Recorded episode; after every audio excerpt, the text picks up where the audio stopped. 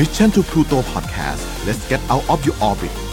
Time to play เล่นให้เป็นเรื่องกับผม นายโปจิทักษพลศรีวชิราวัตรยินดีต้อนรับสู่พอดแคสต์ Time to play เล่นให้เป็นเรื่องกับผม นายโปจินะครับ ถ้าเกิดคุณชอบเราคือเพื่อนกัน เกม อุตสาหกรรมสื่อที่กลายมาเป็นปกติวิสัยของคนเจนนี้ไปแล้ว มีรายงานจากเว็บไซต์ n e w s ูที่วิเคราะห์ภาพรวมของอุตสาหกรรมเกมในปี 2019 ว่าน่าจะมีเกมเมอร์อยู่ทั่วโลกมากกว่า 2,500 ล้านคนทำเงินไปได้สูงถึง 152,000 ล้านเหรียญดอลลาร์สหรัฐ มากกว่าอุตสาหกรรมภาพยนตร์เกือบ 4 เท่า ด้วยเทคโนโลยีด้านภาพและเสียงที่เราแทบจะแยกความจริงกับจินตนาการไม่ออก ประสบการณ์ที่มอบให้กับคนทุกๆวัย ว่าแต่จุดเริ่มต้นของเกมนั้น มันเริ่มต้นจากตรงไหน วันนี้เราจะพาทุกท่านดำดิ่งสู่วิดีโอเกมเกมแรกของโลกใบนี้กันนะครับ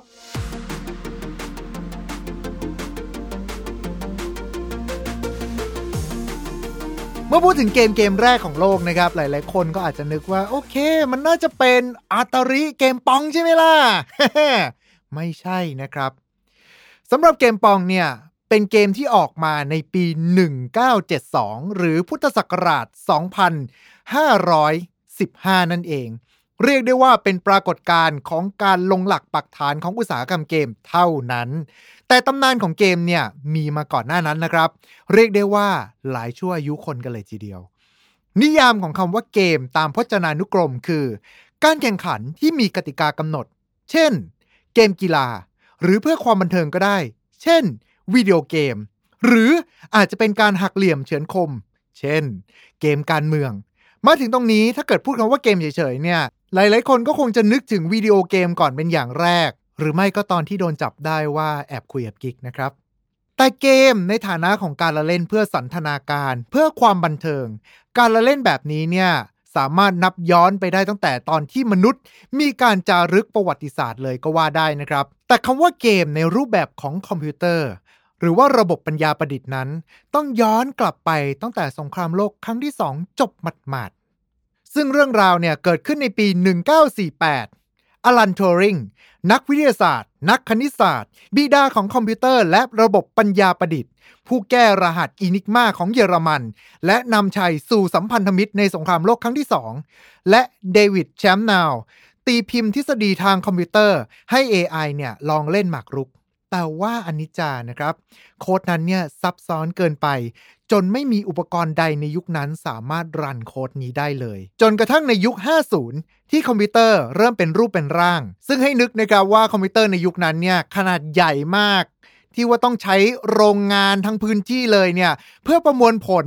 ในสิ่งที่เครื่องคิดเลขเล็ก ๆ ทุกวันนี้สามารถทำได้ แต่การที่จะทำให้คนอื่นเข้าใจว่าคอมพิวเตอร์ที่เป็นสิ่งใหม่ในยุคนั้นเนี่ยมันทำอะไรได้บ้างล่ะ ดังนั้นนะครับมันก็ต้องโชว์ศักยภาพ โชว์ประสิทธิภาพให้เห็นกันหน่อยในรูปแบบของ Tech Demo นั่นเอง และสิ่งที่เขาเลือกที่จะมาโชว์นั้นก็คือ การผลิตเครื่องเล่นเกมนั่นเองครับโดยเป็นการผลิตเครื่องที่มีชื่อว่า Bertie the Brain ที่เล่นเกม OX ง่ายๆ และเครื่อง Nimrod โดยจะเป็นการแสดงโชว์ในงานวิทยาศาสตร์ในยุคนั้น โดยตัวเกมเนี่ยจะแสดงผลผ่านหลอดไฟ จนกระทั่งในปี 1952 นี่เองนะครับ ที่อเล็กซานเดอร์เอสดักลาสผลิตเครื่องที่มีชื่อว่า OXO ซึ่งเป็นการจำลองการเล่น OX ในรูปแบบที่มีจอประมวลผลผ่านหลอดไฟเล็กๆ สีเขียวจำนวนมาก หรือจะเป็น tech demo ต่างๆนะครับที่เกิดขึ้นในยุคนั้นที่แสดงศักยภาพของวิทยาศาสตร์คอมพิวเตอร์ ด้านปัญญาประดิษฐ์ แต่ในมุมมองของนักวิทยาศาสตร์หลาย ๆ ท่าน ยังมองว่าที่ผ่าน ๆ มาเนี่ยยังไม่นับเป็นวิดีโอเกมอย่างแท้จริง ไม่มีการแสดงภาพบนหน้าจออย่างที่ควรจะเป็น แล้วก็ไม่ได้ใช้เพื่อความบันเทิง มาเป็นเพื่อtech demo เท่านั้น จนกระทั่งในปี 1958 ณ สถาบันปรมาณูเพื่อสันติภาพบรูคเฮเวนประเทศสหรัฐอเมริกา ในการแสดงเทคโนโลยีด้านนิวเคลียร์เพื่อสันติภาพ ทางสถาบันจึงมีการจัดแสดงนวัตกรรมต่างๆ มากมาย แต่สิ่งที่ทำให้ผู้คนเนี่ยสนใจมากที่สุด เป็นสิ่งประดิษฐ์ที่มีชื่อว่า Tennis for Two ด้วยเทคโนโลยีด้านการวิเคราะห์ การเคลื่อนที่วัตถุเป็นแนวโค้งแบบ projectile และการคำนวณจุดตกกระทบ ตามหลักแล้วเนี่ย อุปกรณ์ตัวนี้ใช้เพื่อคำนวณวิถีของจรวด แต่นายวิลเลียมฮิกกินบอททอมนักฟิสิกส์ของสถาบันนี้กลับนำการคำนวณของจรวดนำวิถีมาผลิตเป็นเกม ที่แสดงหน้าจอบนเครื่อง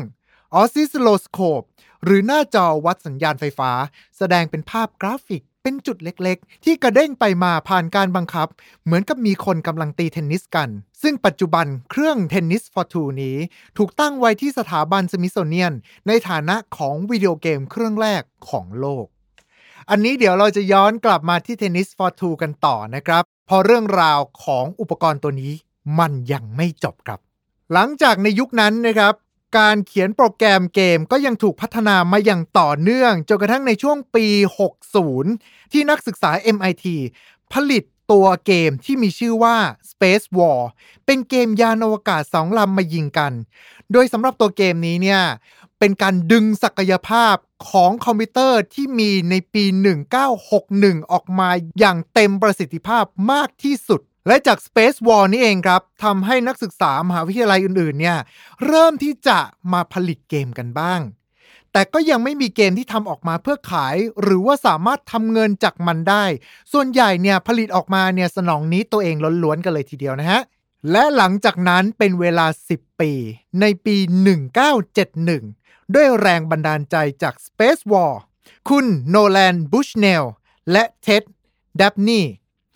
ร่วมมือกันลงทุนผลิตเกมที่มีชื่อว่า Computer Space มาใส่ไว้ในเครื่องและตั้งไว้ตามที่ต่างๆ วิธีที่จะเล่นเนี่ย คือคุณจะต้องหยอดเหรียญลงไป แล้วคุณจะสามารถเล่นเกมนี้ได้ และนั่นแหละครับทำให้เกิดเป็นเกมอาร์เคดเครื่องแรกของโลก ด้วยกำไรที่ได้มาทั้งหมดนั้นนะฮะ ทั้งคู่เนี่ยก็เลยตัดสินใจที่จะตั้งบริษัทเป็นของตัวเอง และตั้งชื่อบริษัทนั้นว่าอัตาริ มาถึงตรงนี้แล้วเนี่ยหลาย ๆ คนก็คงจะเริ่มที่จะคุ้นคุ้นหูกันแล้วใช่ไหมล่ะครับว่า นี่มันบริษัทเกมเกมแรกของโลกนี่นา แต่สำหรับอัตาริเองนั้น แม้ว่าจะเข้าใจว่าอัตาริเป็นบริษัทเกมแรกของโลก แต่คำว่าเกมคอนโซลก็ยังไม่ได้กำเนิดขึ้นจากอัตาริซะทีเดียวนะครับ เพราะว่าทางบริษัทอัตาริเองเนี่ยหลังจากที่ประสบความสำเร็จจากการสร้างเกมอาร์เคดแล้ว และได้เป็นการจุดให้เกิดคำว่าอุตสาหกรรมเกมขึ้นมา แต่คำว่าเกมคอนโซลนั้นกำเนิดขึ้น ในปีต่อมา จากบริษัทเครื่องใช้ไฟฟ้าที่มีชื่อว่า m a g n a w a r ผลิตเป็นเครื่องเกมที่สามารถเล่นที่บ้านได้ ในชื่อของเครื่อง Odyssey มีเกมที่ชื่อว่า Table Tennis ซึ่งจะเป็นรูปแบบการบังคับแผ่นแทนตัวผู้เล่นแล้วก็จะมีบอลอยู่ตรงกลางนะครับ ที่กระเด้งกระดอนไปมา ผู้เล่นก็จะต้องบังคับแผ่นนี้เนี่ย กระแทกลูกบอลไปให้มันเนี่ย ชิ่งไปที่ขอบจอของฝั่งตรงข้ามให้ได้ เนี่ยแหละครับ พอพูดถึงตรงนี้แล้ว หลาย ๆ คนก็คงจะนึกภาพกันออกใช่ไหมครับว่า นี่มันเหมือนเกมปองเลยนี่นะครับ ด้วยไอเดียนี้แหละครับ บริษัท Atari ก็เลยแบบว่า เฮ้ย งั้นฉันจะสร้างเกม table tennis ของฉันขึ้นมาบ้างละกัน แล้วก็ตั้งชื่อมันว่า Pong นั่นเองครับ เนี่ยคือจุดที่ทำให้เกิดคำว่าเกมที่หลาย ๆ คนเข้าใจว่าเป็นเกมแรกของโลก แต่ความเป็นจริงแล้ว เกม Pong เกมนี้ ก็ได้รับแรงบันดาลใจ อย่างล้นหลาม จากเกมที่ชื่อว่า Table Tennis จากบริษัท m a g n a w a r พอมาเป็นแบบนี้แล้วเนี่ย m a g n a w a r เห็นเข้าปุ๊บก็แบบ เฮ้ย อาตาลิ นายเนี่ย กล้าที่จะลอกเกมของฉันมาตรงๆเลยเหรอเนี่ย ได้ ระหว่างนี้แกฟาร์มเงินไปก่อนนะ แกเอาเงิน แกมีเงิน แกผลิตเงินขึ้นมาก่อน แล้วเดี๋ยวฉันเนี่ยจะรอถึงจุดหนึ่ง ฉัน จะตามมาเช็คบินกับแกเอง หลังจากนั้นนะฮะก็ต้องบอกเลยว่านอกจากฝั่งของอาตาลีเองแล้ว บริษัทต่างๆครับก็เริ่มผลิตเกมออกมาในรูปแบบของปองมากขึ้น และให้เดาข้อหนึ่งคือ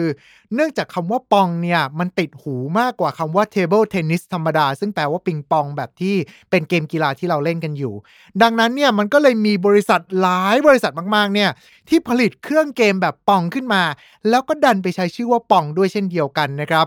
แน่นอนครับว่า ตอนนี้เนี่ย ในเมื่อทั้งตลาดเต็มไปด้วยเกมปองแล้วแมกนาวอถึงเวลาแล้ว ไล่ฟ้องมันทุกเจ้าเลยครับ แล้วก็เริ่มมาคนแรกเลยกับคนที่ไปละเมิดลิขสิทธิ์แก นั่นก็คือทางอาตารินั่นเอง ซึ่งตัวอาตาริเองเนี่ยก็ไม่ได้บอกว่า เฮ้ย งั้นฉันจะสู้กันยังไงดี มันก็มีตอนที่ทางบริษัทอัตาริเองเนี่ยก็ไปคุยกับทางทนายด้วยเช่นเดียวกันว่า อย่างนี้เนี่ยถ้าเกิดเขาสู้เนี่ยเขาจะชนะไหมทางทนายก็บอกว่าเฮ้ยคุณชนะแน่นอน Atari ก็เลยรู้สึกว่า เอ้ยงั้นฉันลองสู้กับเขาทางด้านกฎหมายดีกว่า ด้วยการบอกว่าเนี่ย table tennis หรือว่าปิงปองที่เป็นกีฬาจริง ๆ เนี่ย คุณไม่สามารถจดลิขสิทธิ์มันได้ คุณไม่สามารถที่จะไปจดฝั่งของสิทธิบัตรต่าง ๆ อะไรกับมันได้นะ เพราะว่ามันเป็นกีฬา แต่ทาง Magnavox เนี่ย แทนที่จะบอกว่า ฉันไม่ได้จดนะ ฝั่งที่บอกว่ามันเป็นกีฬาเนี่ย แต่สิ่งที่ฉันฟ้องพวกนายเนี่ย คือเรื่องของสิทธิบัตรการแสดงผลภาพจุดบนทีวีตั้งหากแล้ว มาแบบนี้ปุ๊บนี่ ทุกค่ายก็ร้องเหวอกันเลยทีเดียวฮะว่า เฮ้ย สรุปแล้วกลายเป็นว่าไปละเมิดสิทธิบัตรแบบนี้เลยเนี่ย เอายังไงดี ผลก็คือ อาตาลีก็รู้สึกว่าแบบ ถ้าเกิดสู้ยืดเยื้อไปเนี่ยคงจะหมดเงินกับค่าทนายไปก่อน จนบริษัทล้มละลายแน่นอน ดังนั้นเนี่ยก็เลยเลือกที่จะจ่ายค่าลิขสิทธิ์ไปที่ 1.5 ล้านเหรียญดอลลาร์สหรัฐ ตีเป็นเงินปัจจุบันไปก็ประมาณ 10 ล้านนะฮะ เพื่อใช้สิทธิ์ในการที่จะผลิตเกมปองต่อไปนั่นเอง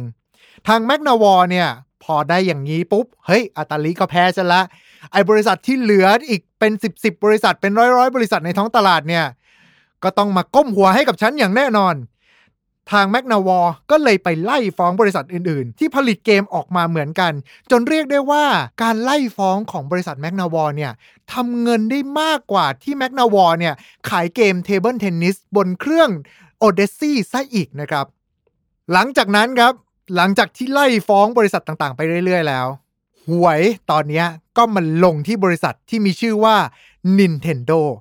ดาวรุ่งพุ่งแรงจากญี่ปุ่นในอุตสาหกรรมเกม ซึ่งในตอนนั้นนะครับ Nintendo ก็ออกมาป้องกันตัวเอง ตอนนี้อยากให้ทุกท่านนะครับ นึกภาพถึงฟินิกไรท์นะครับ ขึ้นมาใส่ชุดสูทสีน้ำเงิน พร้อมกับตะโกนกับสารว่า objection ขอแย้งนะครับ ศาลที่เคารพ ทาง Nintendo อ้างว่า m a g n a w a r น่ะไม่ใช่คนที่คิดค้นระบบตัวนี้ขึ้นมา เพราะว่าคนแรกที่คิดค้นการแสดงผลบนหน้าจอเนี่ย มันคือคุณวิลเลียมฮิกกินบอททอมที่ผลิตเกม Tennis for Two ขึ้นมาต่างหากเล่า แน่นอนนะครับว่าจากจุดนั้นเนี่ย ก็เป็นการขุด Tennis for Two ซึ่งผลิตมาตั้งแต่ช่วงปี 50 เนี่ย กลับขึ้นมาบนหน้าประวัติศาสตร์อีกครั้งหนึ่ง แต่พอพูดอย่างนี้เสร็จปุ๊บเนี่ย คิดว่า Nintendo จะชนะใช่ไหมครับ ไม่อะครับ เพราะว่าสุดท้ายแล้วเนี่ยศาลท่านก็ปัดตกไป แล้วบอกว่า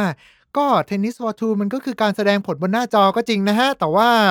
เอ่อหน้าจอที่เขาแสดงมาเนี่ย มันคือหน้าจอของออสซิโลสโคปไม่ใช่บนหน้าจอทีวีสักหน่อย